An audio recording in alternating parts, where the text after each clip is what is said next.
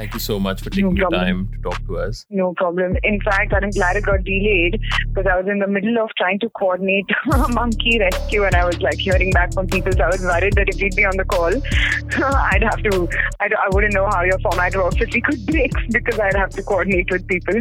no, no, no, of that's course. fine. Your your work your work has definitely higher priority than this.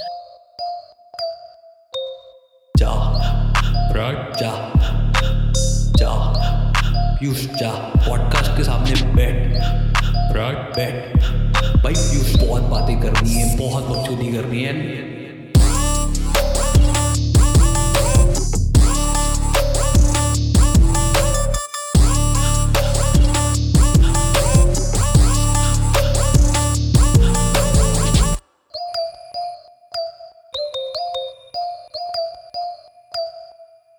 Hi, my name's Neha, and um, I run an organization called RESQ. I'm based in Pune, and uh, yeah, that's me. Short and sweet. Yeah, that, that, that that's is- even I like. Like you know, just two two lines is perfectly fine. but though her introduction is short, I think so her institution's in, introduction Yeah, will that be a would be very big, right? or or the work the work bit as soon as Yeah. we get into it. So Neha, I would like to know what what RESQ is and you know what all it does. Okay. So, RESQ is um, a registered NGO uh, based out of Pune.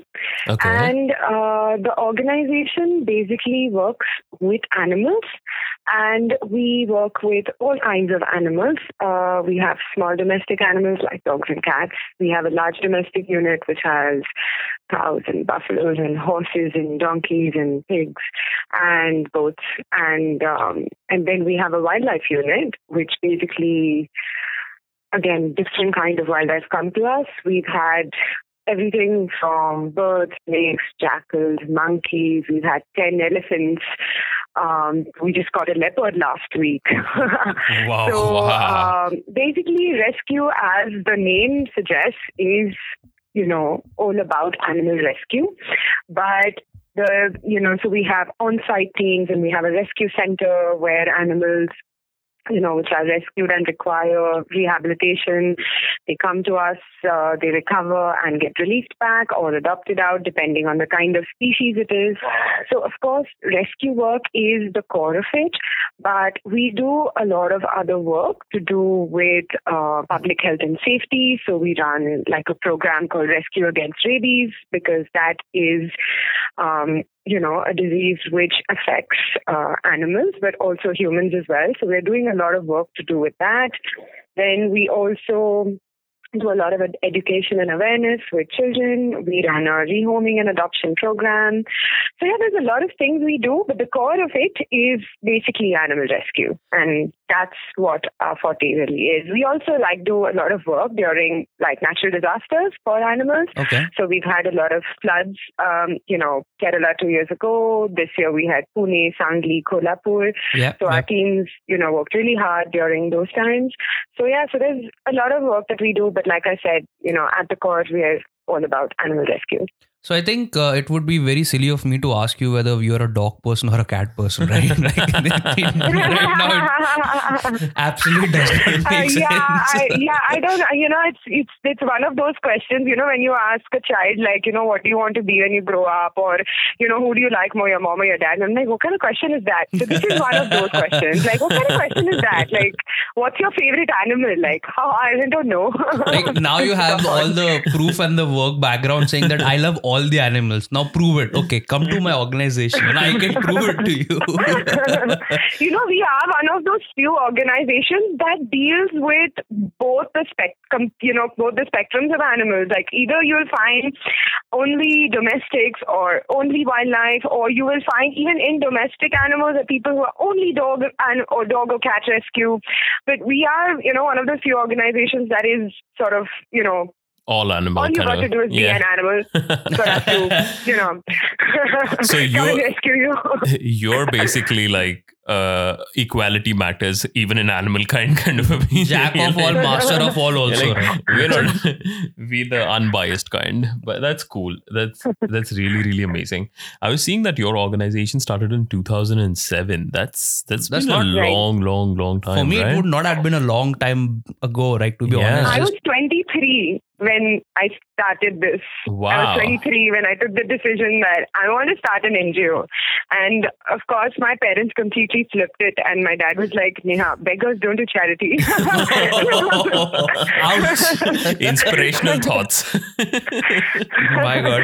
Okay. It wasn't it wasn't very motivating back then. Yeah, He's like, yeah, what for you doing? sure. You're quitting your job and you know all of that. And I was like, well, I know beggars can't don't do charity, but well, I can't uh, rescue animals sitting on a desk from nine to six. Right. So I'll figure out some other work. And you know, being um, founder trustee of the organization, rescue is obviously not an income source for me. So I've had to work doubly hard, you know, over the last 12, 13 years to make sure that A, I run something else, which is my source of income, and then I do rescue as well. So it's it's it's been challenging, but um, yeah, it was started it really early in life. Now you mentioned, and I'm quite glad for it. Yeah, yeah, even we guys are all glad for it that there is there very is something around there in Pune, in India for that. But then you mentioned that you were just like 23 years old when you decided, you know what, I want to start off with rescue. How did that thought Yeah. came? Because I'm pretty sure when I was 23, I wanted to make sure that what what next watch I can buy or next phone I can buy, rather than you know what what NGO should I open? How did that thought came about? So the thing is, I'm actually originally from Mumbai, born, brought up there, and uh, I've always had this thing where, uh, to me, I can like my calling essentially is I cannot see an animal in pain. Okay, if an animal is like on the street or you know a bird in the tree, and uh, you know I'm I'm not bothered. But if I see something suffering, that's something that I can't handle. right And when I so you know when you stay in Mumbai, all you see is dog cats, maximum birds. Okay, so it's so it's so hardcore city. That's practically all the animals you're really going to see. And um, so whenever I see a hurt or injured one, I take it to a veterinary doctor or you know call an organization. And there were organizations in Bombay that would help. But Right. when I uh, came to Pune, mm-hmm. uh, I kept finding, you know, hurt and injured animals. So many, I've had so many of them die in my hands and called Oh. every single person, you know, any potential person that could help. And I just couldn't find anyone. And, um, you know, so I met, uh, you know, the other founding trustee of uh, RESQ. Her name is Tanya. I, did, I didn't even know her back then. So she basically, you know, contacted me for to, you know, like because she had found a hurt or injured animal and, and basically just contacted everyone on her phone book asking if somebody has a place to keep a dog that is really sick overnight. And I said, okay, you know, I'll help because she had already done all the hard work of taking it to a veterinary doctor and getting its treatment done. But the dog was in a very, very bad shape. And she just needed a place to keep it overnight. And that dog deteriorated so badly. And this was, imagine at 1 and 2 a.m. in the morning, two girls. I was 23, she was 25. And that dog basically had canine distemper, which is a neuro- neurological disease. oh. And it had progressed so quickly. And the dog was basically mutilating itself to death. And it was so hard to watch. Ah. And, you know, we'd call up, we were calling up all sorts of people and saying, you know, we'll give you whatever money you want, just please come and help. But we literally got nobody. Some one veterinary doctor told us on the phone, "Oh, give it some sedative," and we were like, "Yeah, right. It's 2 a.m. in the morning. Where do you expect us to get sedative from, right?" Yeah, and and and and so imagine you have two girls going to 24-hour chemist asking for sedative. I mean, everyone even looked at us so suspiciously. I'm and you know, sure. and the maximum they would give us one pill because they didn't know what we wanted to do with it. Yeah, yeah. and um, it was, I mean, I'm laughing about it right now, but it was very frustrating. And we lost that dog that night, and it was so bad to literally watch. You know, an animal mutilate itself to death, and nobody helped. And then we went around to the few other organizations that did exist in the city, but you know, we realized that their focuses were different. Um, some were shelters, some were animal birth control organizations. So there was nobody who was doing rescue on the road. I, I think that was a very critical point where we were like, especially for me, I'm not one of those people who likes to point fingers at others. So we could have just sat back saying, you know, no, you know, the government is not doing this or nobody is doing this. What are other NGOs doing? You know, but we're like, okay, if nobody else can do it, stop pointing fingers, do it yourself. And I think that was that dog was the sort of you know uh, turning point. And we said, you know, okay, let's just do something and and they were like, okay, we need to start an NGO. We were very uh, enthusiastic. and so we said, okay, let's start up a trust. Let's start an NGO. It's just two of us. But, you know, we had, I think there was the vision to um, make it something bigger because there was only that much you can do as an individual. You know, one head, two hands. How much, how many animals are you going to save? That's so the true. idea was to start an organization so that it could become a platform for other people who also go through the same feeling as us and about feeling helplessness and wanting to help an animal. So yeah, that's where it began for us. I think that's the, okay. First of all, I was having I, I got goosebumps because And there was a tear both in me my and eye. yeah, both me and Prague have grown with dogs, and you know it's and again, my dog was also a rescue dog. She wasn't a breed or anything like that. She was just a stray dog Okay. who somehow walked into Okay. our house one day, and we just kept her, Yeah. fed her, and we So had she like adopted you basically. basically yeah. She said like, okay, I'm yours now. Care for me, and uh, I think Prague also had something similar, Yeah. and Okay. honestly it's it's very difficult and like i come from like i've both me and prague have stayed in mumbai but i come from indore and i there are till i was there there were no organizations as what No. you have it was mostly like Mhm. that municipality coming in and those ta- and those were the worst days of my life because i could i could I don't know you we, we have all heard this the screams and the shouts and the stories and I like know. I ca- I couldn't stand it. But again, like kudos to you. That was that was that that takes a lot of guts to do that. Like I can say eh, I can relate to that kind of a pain that the dog usually had. But you know, we we had a lot of dogs. Like my parents and me, uh, we used to live in Nigdi in Pune.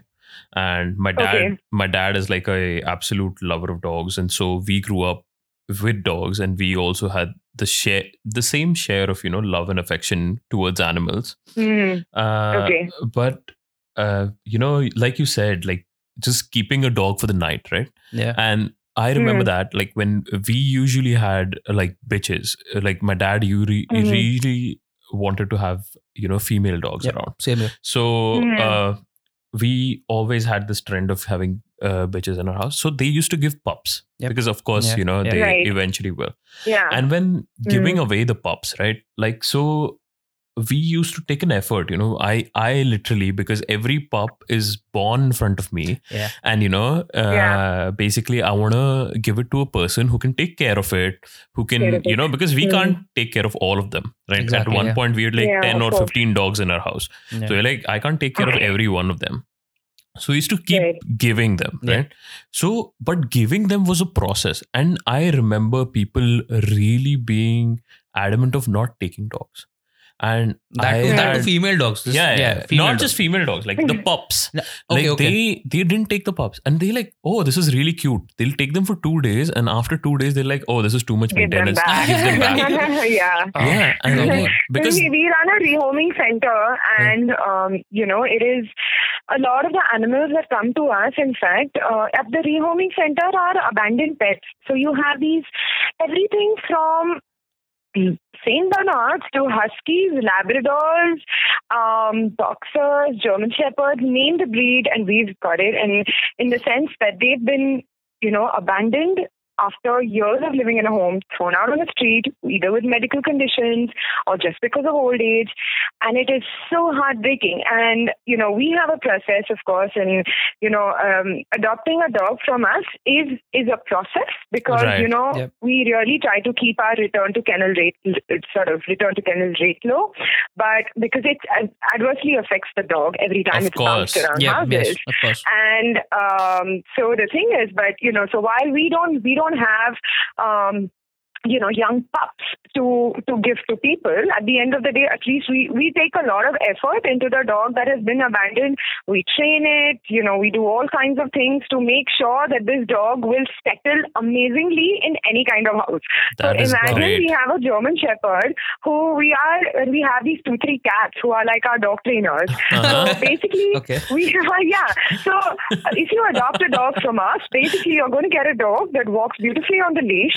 He know he's fully toilet trained. He knows knows all basic commands. He can tolerate cats. He can tolerate children. He can tolerate everything. Wow. He Wow. will settle Wow. down when you say settle down. So hey, we may not give you a cute little pup, but we will give you an awesome dog. Oh, that is so cool. So yeah, so we put a lot of work into the rehoming center at RESQ. Wow. Yeah, I think I think you mentioned in the like the start of the bit, this bit was like you have you know dog pups or dogs, old dogs who are huskies and Saint Bernards. I want to know Mm-hmm. who are those like okay, I I might be offending a few people here, but who are those idiotic people in India who's who's you know have, Who who have huskies huskies? and Saint Bernards? Yeah. So are- you know, strangely, there are people like you and me. Okay, so it's got nothing to do with uh, education level or social strata.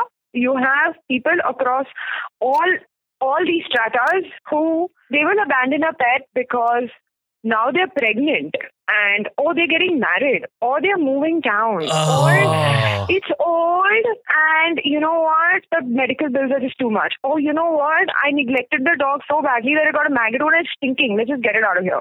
So Yikes. it's all kinds i mean it's it's completely crazy. I mean it is entirely pet neglect. You know we go on as uh, about you know breeders and pet shops and you know continuously um, you know ranting about them but i'll tell you the maximum cruelty happens to pets uh, by negligent pet owners, and Yeah. that is the highest amount. And in fact, that is is regulating them. You know, there Right. is That's zero That's true. regulation of pet owners. Yeah. In fact, sometimes I look at a dog on the street and I feel like he is sometimes, yes, it's a hard life, but Hmm. sometimes I feel like they're a little more blessed because at least they have the freedom to run, to do whatever they want. At least they're not Yeah, cooped true. up in a balcony or in a home without walks and, you know, all those things. So That is I don't know. There's, sometimes I get a bit jaded about, you No, know, no. who's the luckier one. For sure. I think you mentioned like, and. I, I would love to give you know a shout out to a friend of mine, uh, Reshma. She moved here from uh, from Mumbai, and she got her dog Mhm. as well. So she got her a passport. She got all the medical checkups done. She got her her insurance here. And I remember, I think a couple of weeks back, she wasn't feeling well. So and she's like really old, Mm, right? The she- other dog, like she's- she didn't like- abandon her just because 10 she's or, old. or She's 10 or 11 years old. She's a Labrador. And she was like, uh, I think at 2 o'clock in the morning, she rushed her to an hospital because like she was throwing up or something. Mhm. She ate something, some, something, something happened. And uh, Mhm. and she takes care of her like from like she might not cook for herself, but she would definitely cook, Yeah, make sure that course. the dog is. And I give her complete respects for that. Yeah, yeah. Very rare Yeah. to have people so like you that. know in Yeah. this in this field i mean you know so we we rescue anywhere between a thousand to twelve hundred animals every single month Wow. and you along with that you meet all kinds of people right i see the most amazing side of human beings okay as well. And i see we like it's completely um, extreme. And then you see some really horrible ones as well. So you i mean the the spectrum of people that one meets in his work is also quite uh, fascinating Okay. for the lack of a better word but I uh, yeah you meet all kinds so I am surprised by the number of animals you rescue a month. Like Yes, that's, that's a, a lot. lot. That's a lot. Like and Yeah, like so how do you manage that? Like how big is your team and how much effort goes into, Okay. you know, getting uh all of this working? It's a massive machine that you have Yeah. running there. So, of course, when we started in 2007, like I said, we were Yeah. just two of us, our own cars, and pretty much nothing. And we've taken baby steps over the years to grow. Right. And and so obviously we did not start with rescuing 1200 animals a month. I'm it sure. started with probably like 10 animals a month and then it grew you know that 10 became 100 and 100 became 500 and basically how we work is right now as of today uh, we have approximately 65 team members of full time okay. and uh, these include uh, doctors, managers, caretakers, drivers, like ambulance drivers, veterinary assistants. So everyone from top to bottom, about 65 people who work full time for Uh-huh. animals. Uh, we have a rescue center. Like I said, we have three units, so small domestic, large domestic, and a wildlife unit. And we have uh, three ambulances. And uh, one of the things that, you know, a policy that we've maintained from day one is it's basically for ownerless and abandoned animals. It is completely free of cost treatment, which basically means if you saw an animal on the street, which was in an accident, and you reported it to us, Mm-hmm. we wouldn't tell you that you have to give 500 rupees or 1000 rupees, then we will come. Oh, oh, Basically, if we have the resources to do it, we will just come. If you and we generally tell people, if you know, we run only on donations. We don't get any government funding. Whatever you can give will be great. If you can't afford it or you cannot give it, that's fine too. We will still treat the animals. Right. You know, so we've had that policy from day one simply because that we, we we we run this organization only for ownerless and homeless animals. So we don't really uh, cater to private animals in that sense, private Yeah, okay. pets. Okay. So basically, if it's an, if if you saw an animal, it's essentially not your animal, so you're not obligated to pay for it. yeah. So one of the reasons I did we did this is because I didn't we didn't want to deter a person from not reporting an animal because they would have they would think that oh I'll have to pay money. Forget Right. it I'm Yeah, not calling yeah, yeah. you know? So the so we've had that policy from day one. So whether it's a person who is uh, basically even if the person has a BMW or if he's a bhajiwala it the policy is the same you know Wow. if the No. animal is ownerless it's the same. So you can give whatever you want and it is greatly appreciated. But yeah that's that's how we've been operating. And yeah i mean for us we work purely on donations only. So it's just literally the generosity of people that has um, kept us alive for so many years. And of course all the blessings from the animals. But um, so yeah, it's basically just that, and um, we have to work really hard to get the word out about what we do because you know philanthropy and animal welfare is such a challenge in this country. I think yeah, that's and it's not, a- given priority. Yeah, exactly. either, I was just right? going to say Like, that it's not on the sad top of the priority list at all. Yeah.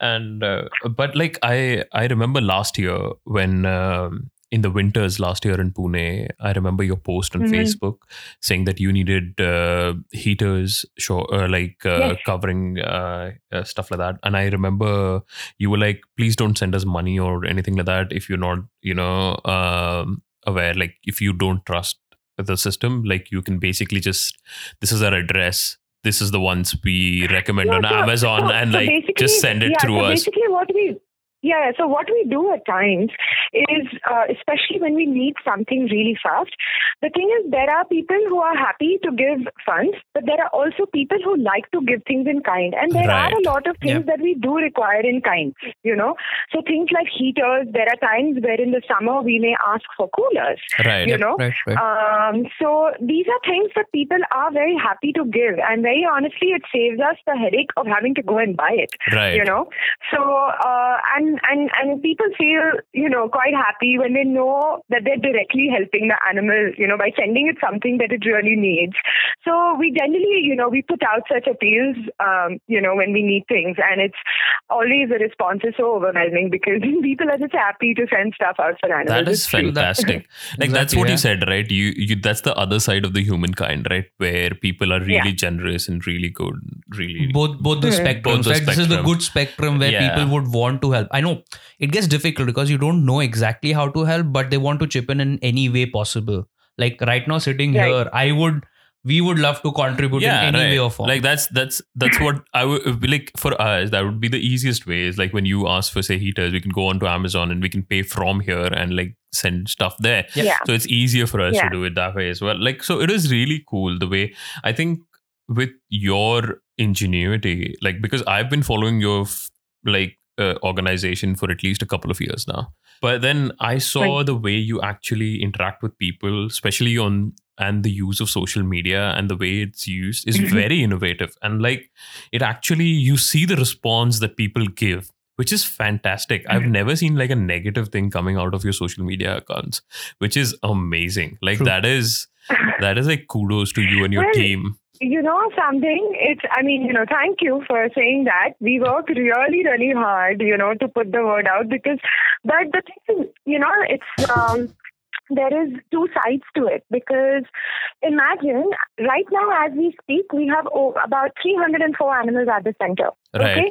And I can maximum put up 30 social media posts in a month, right? Right. Yeah. I am not even able to speak about the quantums of work we do at times or to showcase the cases, the animals, and you know their stories when they come. So it's a real challenge. And also, I feel like in today's times, you will see on our social media that yes, you know, when something happens and, you know, an animal's in a really bad shape, of course we'll write a story. But I feel like, um, you know, we also try to be positive about um, what we're putting out there. Right. I think that a lot of times on social media, you just see, oh, please donate for this animal or this animal will die. That Right. is not Yeah, the kind yeah. of message we send out. For us, the message we want to send out is that, hey, this animal has come to us. You know, we're doing the best we can. If you'd like to be a part of his journey, basically it's about hope and it's and we share our happy stories and the recoveries. You know, so I feel like people do keep checking back because in this world of everything going wrong and almost every animal comes to us and if it's admitted in the center it is critical otherwise we just treat it on the street Right. but so almost every animal that comes to us is critical. So for us, we see so much of life and death on a daily basis that not just everybody else, we know how much we need the positivity as well. So putting out those good stories, the recoveries, you know, I think showing people the hopeful side of things is what is really important. And um, and of course, social media for us is uh, you know is a very important medium for us to fundraise as well. Right. But right. our sort of fundraising strategy has always been about, hey, we're trying to do positive work. Please be a part of the journey. No, that you know, not this animal is dying. You give money right now, it will go to hell. Like no extortion. you know, Ah, like that exactly. is something we steer clear of. So No, so that's yeah, what so I that's- appreciate. It's so that's that's- the difference that we can see instantly. You know, a positive. Even your face, like a rescue as an operation, like there's a smiling Hmm. face at the end of you know every post, which is fantastic. You know, it's Yep. not like oh we see this massive amount of gloom in every day, but you know, uh, Yeah. and we need to share this gloom. No, it's not that, and it it kind of affects Yeah. everybody. everything that way. everything is not lost you Yeah. can still help and you can still go st- like anyways you guys are going strong i think because of that. Yeah, I'm sure. And like uh, when it comes to uh you know now we've talked about dogs cats but like you also have these massive divisions where you know you have like you said horses donkeys to you know? Elephants. Uh, like and Yeah. then your wildlife. So how does how did that come into play? And like what do you think like what you know, everything's been very need based. Okay, Right. at RESQ. So, like I said, when we started in 2007, it was only dogs and cats. right Right. And also, I did not know anything beyond dogs and cats. In being a very city girl, you know, in that sense. right And uh, what happened is, after dogs and cats, of course, when uh, when the beef ban happened in Maharashtra, basically, right. Yeah. uh, all like cattle started getting thrown on the streets, basically abandoned on the streets. Once they were unproductive, right. Uh, Yeah. they would just basically be left out, and then we would we would get calls of you know cows and bulls basically eating plastic and dying, and you know you know we would get calls and they were completely recumbent, right. And literally we've removed 95 kilos from a single animal. I mean that's been the highest that we've removed. Oh my god. God the thing yeah so it's it's it's um so it's need based and then it doesn't matter i mean an animal is an animal right? Like and it and it needs help. It didn't belong on the street. It's not lived its life on the street and it's it's all the things that happen with it, whether it was an accident or whether it was a male calf being thrown or, uh, you know, discarded because it is of no use or, you know, uh, an animal that has ingested foreign body like plastic from all the garbage that is around. Um, they were put into these situations because of our policies and our, our, you know, human doing. And so that's how the cows and large animal units started happening. right And so we would just, so we started taking them in. And then uh, what happened is, uh, again, need based because wildlife, because what happened is Pune has really grown. I mean, if you were in Pune, like, like I came here 12, 13 years ago. The Pune that it was 13 years ago is not the Pune, you know, it's not the same Pune today. Yeah, yeah. It has it has rapidly urbanized. So a lot of the wildlife in and around Pune has been getting disturbed, affected. And the thing is, people would just come and leave birds in boxes outside our rescue center. And mm. I mean, they were scheduled species and you know technically you are not supposed to handle wildlife without the forest de- department's permission Right. Right. so i would contact the forest department and say hello we have an animal here but uh, what do you want us to do we have a hospital we have vets Right. that are good at treating these animals, but would you like us, you know, to treat it? Please let us know what to do. Right. Right, So yeah. this started happening so much that, um, you know, finally the forest department, you know, came over, came for a visit and said, you know, please start a unit. Uh, we'll give you permission to do it. But so, you know, to keep animals and uh, basically we don't hang on to any wildlife. We Right. basically are involved in the rescue and rehabilitation and we ensure that they're released. So we are not a zoo.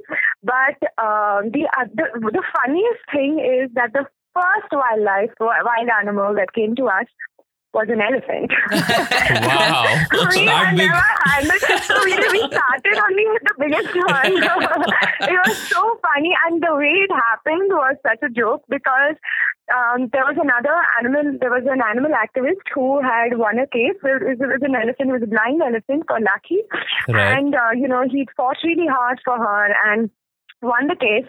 And suddenly he was like he called me he's like yeah i have an elephant but i'm not sure where to keep it. And i'm like i've never handled an elephant before. And it was really funny because the forest department at that time they didn't have any facility to keep animals. The zoo was full. So nobody this poor elephant was rescued and didn't have anywhere to go. I was like okay, we'll deal with it. And then, of course, I called, you know, different organizations, experts all across the country, got in help. So, well, the first elephant came and, well, God was kind because he gave us a really nice, gentle elephant to handle. Uh, But, um, yeah, several more came after her. But, yeah, the first wild animal that came to us literally was an elephant. And, um, and then, crazy. you know, it all kind of rolled from there. that's so like again. So yeah, wildlife. It's just, I mean, everything's been, like I said, really need based. You know, when uh, more number of animals started coming to us, and I mean, I can look at a dog and tell you if it's rabid or not. You know, Oh, in that sense. But we had no no testing facility in the entire state, you know, to test whether an animal is rabid or not. So, like, basically, I contacted uh, researchers who are working with, um, you know, the spread of rabies virus between free-ranging dogs and wild canids. And I just got in touch with them and said, you know, this is what we're working on. Maybe there's some synergy here. So they gave us, you know, uh, trained us on all the testing. So we've collaborated and we work towards, you know, in my ideal world, the rabies free Pune. So we are doing a lot of work to do with rabies. Um, you know, so basically the thing is the I when you spot a problem, the question is, what do you do about it? So Right. that kind of thing. And then, you know, over the years, again, so many, you know, that you get frustrated because you're like, I am doing so much, but, you know, the policies of the government are blah, blah, blah. Right. And what am I doing about it? So a lot of us like to sit back and just complain about these things, right? right. So Yeah. again, two years ago, I started working with different governmental bodies and, you know, sort started working on creating solutions because normally we just like to complain about the government is not doing this and the government is not doing that. So Right. Right. I turn around and ask those people, what are you doing about it? Are you just pointing out the problem or are you going to them and saying, hey, here's the problem, here's the solution, here's what I can do to help with the solution. Can you do this to help with the solution? So I think that's worked out really well. So we work with several different governmental bodies as well. I mean, no funding involved, but I think that the work we do with them, especially in departments related to animals, has been going really well. So I think everything to do with rescue has been out of a need and, um, you know, whatever the need of the R is at that point. Yeah, I think I was about to going like I was about to ask you about the government involvement and all that is because Hmm. what sometimes I like I, I think I have a feeling where even government does not know how to handle yeah. things because They do they're- not have experts. That's yeah, what I feel. they don't like. have enough Yeah. funding or like obviously we are underfunded for animal No, rescues no. and So everything. no, no, no. So the government and the government departments to do with animals are funded. Okay. The Okay. government okay. agendas are different with with different species. So Right. Oh, the okay. animal husbandry department essentially, of course, is more tuned to animals that uh, have sort of commercial value, basically, you know, milk producing Right. or okay. livestock. Okay. That is, those are their agendas mainly. Dogs and cats, not really their agenda. right? Um, then you have, you know, city corporations. So for them, it is more about problem management. And as you correctly said, it is not that they don't care or don't want to do anything. They honestly simply don't know better. Yeah. And sometimes they just don't have the expertise to Yeah. do it. They just, it's, um, you know, a lot of times, um, they are just implementing things without understanding what the problem really is right? And that is the essential, like, for example, animal birth control. It's very simple. Everyone, no matter if a dog problem comes up, everybody says animal birth control is the solution. But it is not the only solution, right? There are a lot of other things in that matrix which need to be sorted before we achieve any kind of population management. So the thing is that some, something as simple as if you don't know the size of your problem, how are you going to devise the accurate solution for it? Yeah. Right? That's true. So how can you say I'm running an animal birth control program that neuters thousand dogs a month when maybe that thousand dogs a month is completely inadequate? You need Yeah. to do five thousand dogs a month to achieve any kind of um, success. You know, Yeah. so I feel at times it is sometimes they are dealing with so many things, you know. So maybe not very high on their priorities. Sometimes it's the lack of expertise, the lack of people who understand the problem. But I think that you know it takes um, it takes a lot. Uh, it takes collaborative work to get things done, and I've seen things get done in the last few years with collaborative work. So I'm not one of those people who will completely diss the government. I just Yeah, feel like more people need to be uh, willing to work with them. Right, and true. if you are willing to work collaboratively and not just point fingers, then I think that one can get somewhere. Yeah, I think- That's true. Uh, sorry, I meant uh, I said they want good I- ideas to work for things like they want sol- good good ideas for solutions on like these kind of problems. I'm sure there are like two sides of Right. everything, Yeah, right? course. Like they they will want solutions for things. Like, but this is what I was looking at. Like, there are there are two sides. There are two sides to it. One is knowing the solution, and second, basically, for example, we have some amazing laws. Okay, the right, dog breeding laws, pet shop laws. Laws are brilliant. We, where we are, where it is short right now is implementation. Sometimes the government even knows the solution, but implementation is a challenge. You Mhm. know, True. so so the thing is, there are. It's a slow process, but it ha- it will. I mean, happen eventually. absolutely, absolutely. No, like like no, coming back to RESQ. Yeah. You know, you started your wildlife department, your animal, uh, Uh. you know, everything. But uh, like, what are you looking forward in terms of like what challenges are you facing currently, and you're looking to overcome them on, uh, you know, Okay. uh, your nearest vision. Currently, Yeah. Right. So currently, our, you know, like, you know, well, over the years, the challenges have changed, you know, um, but our basic and, you know, the root of our, chal- like, problem right now is basically because we've been around for so long, Right. um, so we have a helpline, a web line where people report animals. And there are days where, you know, earlier on, like I said, you know, that free treatment policy and something that I refuse to change.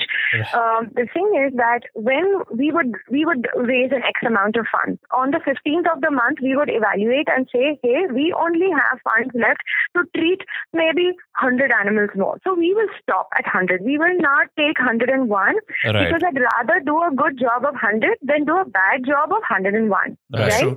Now the issue that has happened is because the re- because of the rescue center, people just come, you know, directly with animals without letting us know. And obviously, when you have an animal bleeding out at your door, you're not going to turn around and say, "No, go, please take it somewhere else." You know, Right, you feel right, obligated to treat it. You know, in that sense, and in that critical state, where are you going to bounce around that animal, right? Right. So I feel like the stream of animals coming in is kind of out of control. And it is not that we are not capable of handling it, but honestly, our biggest challenge right now is funding. When I say funding, I mean so we have a per animal cost, okay, we, which we've averaged out, whether it's wildlife, whether it's large domestic or small domestic. So Right. 1200, that figure that I gave you, that is counting across all species. Right. Okay. Okay. So basically, if I average out our monthly cost, it works out to approximately 2,500 rupees per animal. Okay, Oh. which is basically then it doesn't matter if it is a large animal surgery or a small. It, it gets averaged out, right? Right. So Right. the thing is that uh, when we when we are looking at a cost like that, two third of our monthly expense is sort of stabilized, where an X amount of people have pledged that we will donate an X amount of rupees or you know from our company so much every month, Right. right? Right. So that is sorted, but every month is becoming a challenge to get that rest one third, which is why social media is important for us and which is why we keep pushing that out. But every month is a nightmare. So I, I feel like it's just becoming bigger and bigger because more and more and more animals are coming. Right. And, you know, we even try redirecting them to other people, but they just turn around and come back to us. And it's crazy because they will just show up at your door Right. and Right, you can't turn them away and it's really hard to i mean if okay if an animal is not critical you can tell somebody that you know please take it somewhere else or you know treat it at a veterinarian's or you know do something because we just cannot help but um you know if an animal is really critical there's no sending it away Right. so right, right. currently that is a challenge. We are definitely running short of ambulances. We have three ambulances, small and one large, and it is not enough for the way the city is. You know, it's just taking our team so long to get from one place to the other. Imagine Right. one ambulance has 30 cases a day. It is Oh, humanly, humanly Wow. impossible to do it. You know, every ambulance has minimum 25 to 30 cases a day. And then people wonder why you're taking time to come because you're like, every animal that is reported to us is an emergency. It is so hard to get around. So, honestly, the funding is a huge challenge. And one of the things I'm really hoping to do is to get people to say, hey, you know what? We will give you an X amount of rupees a month, which is, it could be something small, it doesn't matter, but that gives us stability to go on. I you know, agree. like I know Yeah. month on month this will come. So honestly, funding wise, we're really looking to fix that gap Yeah. of and getting regular donors. And um, earlier we didn't have that option, but now it's become an easy option on our website as well to for a person to just sign up over there and you know subscribe basically. Right. Right. Okay. So and and even people outside the country can do it. It's not just only Indians. So we have a PayPal account as well that works, you know, Right. and um, for a subscription. So honestly, we are looking honestly at getting regular donors. Right. And the second thing is to uh, basically increase our fleet of ambulances because it's really hard for us to reach everywhere. I'm sure. yeah. Makes sense. And uh, you, Yeah. you know, we we have the highest respect and regard for all of this, and we definitely, uh, at least the both of us, Yep. are going to be definite subscribers to Yep. this thing. We've already, Thank you know, you. done our effort. Like, but um, I would definitely ask our listeners to be a part of this as well. Uh, if you have anything that you would want to put out, like, you know, this is, you of course said the ambulances are your current most important need. But if there's something like uh, you actually want to put out like a message as this is the amount we're looking for, or, you know, even if it's like 100 rupees or 200 rupees or rupees or 500 whatever. rupees a Yeah. month, it's not a big deal for Hmm. people, right? It's like a dinner for people, like 500 you rupees know, a month. that's what you know. Like, in, like for example, if we had a thousand people Right. giving us, um, sorry, 500 people giving us 1,000 rupees a month. And you know, a 1,000 rupees in the grander scheme of things is one drink if somebody goes out in the night, True. one or True, two true. drinks. Yeah. Right. You know, it's, it's but that one or two, that just that amount ha- can make a difference to so many animal lives. You know, um, and I feel like, yeah, I mean, our goal is to definitely get 500 people to sign up for a thousand rupees a month donation. Oh well, a thousand people for 500 rupees a month. You know, because it's such a small Yeah. No, no, thing in the grander scheme of things. No, but it Would make, absolutely. it would stabilize an organization that helps 1,200 animals of all kinds every single month. So yeah, that would be really amazing. Yeah, definitely. Uh, uh, do send us your links and we'll put them in the Yep, description yep. so people can directly access that link and, you know, uh, get to it as quickly as possible.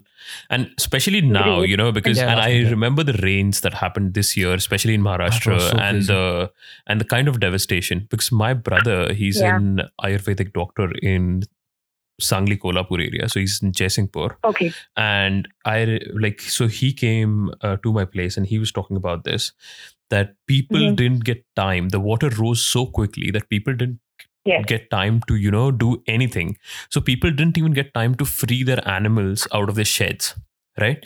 So the water You know, rose. th- and yes, we were there, right? Our teams Right. were there in Sangli and thousands and thousands. I mean, the official count was, I mean, on day two was like over 12,000 animals, right? Oh, Right. And you know what? You know, another thing that happened, the last floods that happened there, yeah, people had very diligently marked the water level that it rose to. Okay, right. so many of them tied their animals, which is their uh, livelihood at the end of the day, above that water line. Okay, Right. but the water rose so quickly that those animals drowned. You know, and one of the biggest major awareness that we are doing going forward together with the animal husbandry department is to put out the word that during natural, you know, disasters, please leave the animals Yep. loose. Yeah. You know, Yeah. because Yeah. their animals are, you know, their animals are tagged. Eventually, they can go claim their animals. Yes. Yeah, But at least that animal can, you know, try to survive and fend for itself.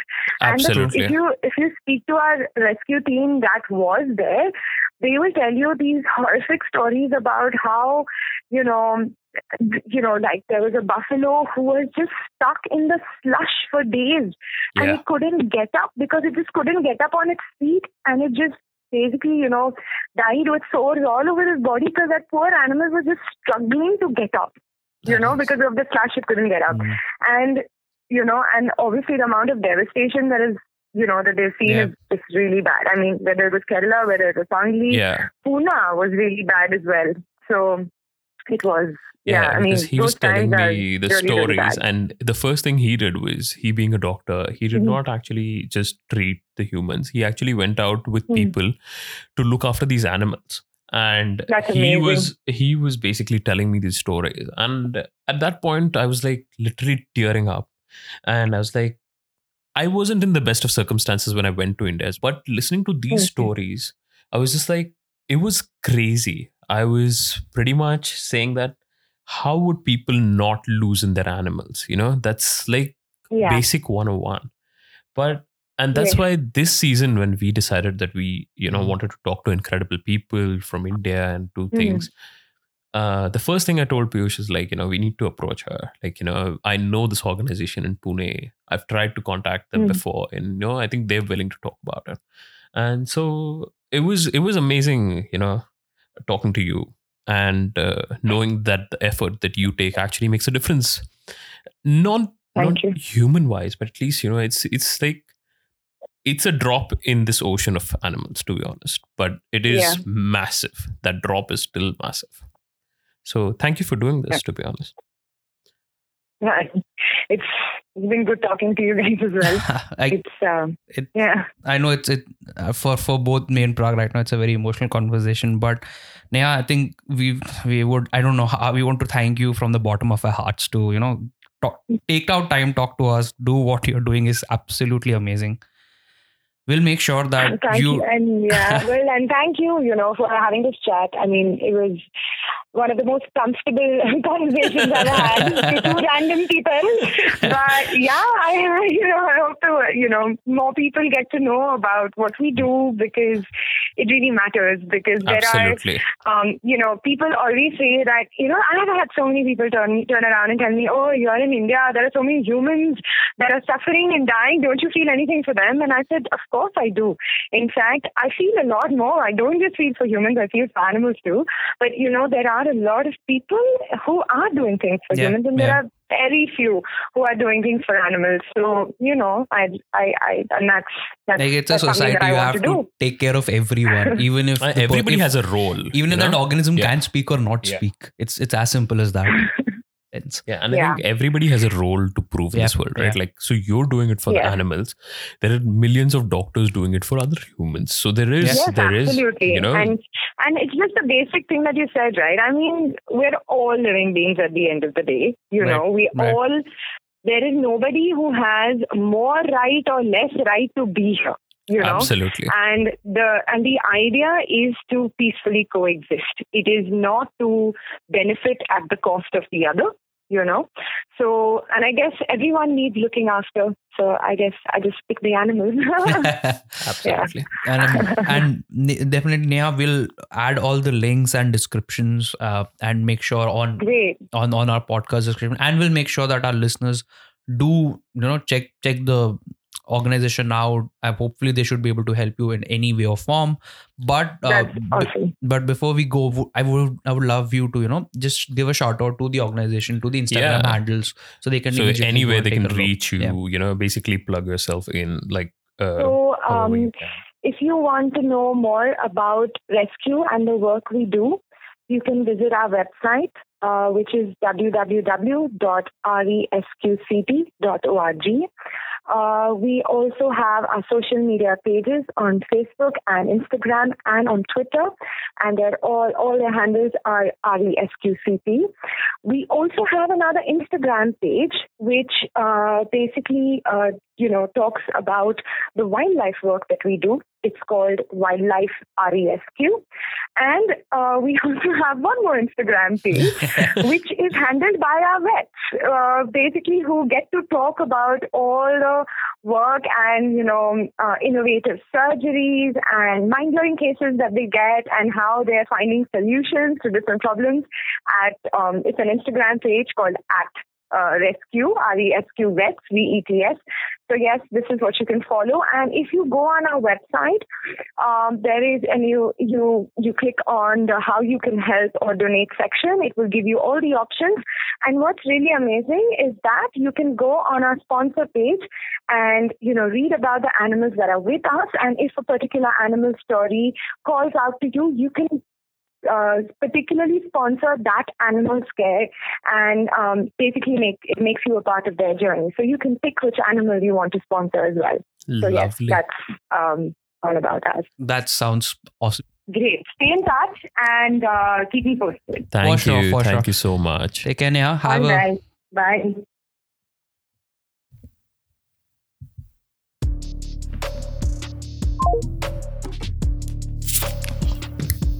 When we recorded this podcast, it was in pre COVID times. A lot has changed since then. Um, while the work we do hasn't at all changed, in fact, there has not been a single day that the rescue team has not worked. Um, but the way we work, um, what we've had to prioritize, those kind of things have greatly changed. So, in terms of doing animal rescue, that didn't change at all. In fact, the day the lockdown was announced, um, we knew that uh, we would have to change the way we work. When I say change the way we work, we had to reduce our staff number because they obviously couldn't get out of the house. So, the only people who were allowed to work were the, the people living at the center, the doctors and the staff around the center, and one or two us from the city who were in places where it was not actually a problem to go in and out. Uh, because we had ambulances, it was um, possible to move around. Also, veterinary services and animal rescue services were listed as emergency and sorry, emergency and essential services. So, uh, we've remained operational throughout. In fact, the pressure on the team gr- increased greatly because the team size got reduced to one third, and people were working morning, night, seven days a week. In fact, there even till date there are staff members who haven't taken even one single day off since March. Also, uh, during COVID, we did a lot of work to do with uh, food distribution um, for all kinds of animals. Besides providing, I mean, emergency rescue services, we did liaise with a lot of people to uh, distribute food to the ones who were not able to have access to it. So, we distributed more than 45 tons of food in the critical period of the lockdown. Uh, besides that, uh, I, in my own capacity, worked as in you know with the, with the collector office through the Pune district SPCA to enable people to be able to get out to feed animals of course responsibly but you know we tried to do as much as we could. Um, we rescued a lot of animals that people had abandoned because uh, they were afraid of you know their of covid or just because they didn't come back home or they fled home and locked their animals inside. So we had some really uh, crazy situations like that. So so yeah crazy. I mean, COVID was not really good for the animals in many, many ways. Uh, people have just about started getting back to work. Things have changed. We don't have, um, we can't have visitors at the center. We can't have volunteers flowing in like we did before. So, irrespective of the fact that staff has come back, the work pressure has increased greatly. Besides that, um, the the, uh, uh, you know besides the pressure on us increasing in terms of the hands-on work that has to be done um, the funding pressure has increased a lot because this has just been such a bad time for everyone economically. People have lost their jobs people have not received salaries businesses have gone for a toss. So i mean donations are not pouring in like they did before for sure. Um, everyone's having to prioritize, and uh, understandably so. But that just makes life for us so much harder. An organization that are, like ours, who does not receive governmental funding, or any other source of funding besides you know um, donors and individuals and a few companies who were you know watching the work we do and have always supported us so it has become really challenging even um, fund wise um, the one thing that hasn't changed is the work that we do, whether it's wildlife or domestic. We have been doing as much as we could before. Uh, we've had to prioritize in terms of there are other organizations that are doing more domestic animal work, especially for dogs and cats. So we've been focusing on large animals, wildlife, which everyone hasn't been able to get to. We have increased our area of work in terms of the areas like, you know, there are many places that we reach out to um, that we didn't before. Also, we started collaborating with local groups which are in and around, uh, not really in Pune because they're all um, you know, there are several organizations in Pune, especially doing small animal work. But you know, um, so example in Daund or in Lonavla and other places, uh, smaller local rescue groups. We've been working a lot with them so that um, you know we can together rescue more animals. So we to pl- we play to our strengths and they play to theirs. So together we can do so much more. Times ahead are a little unnerving we are putting our heads down and just working really hard. But it does look a little bit scary. But I keep telling my team that, you know, just keep working hard. This too shall pass. So I guess we're all just hanging in there and doing the very best we can for the animals.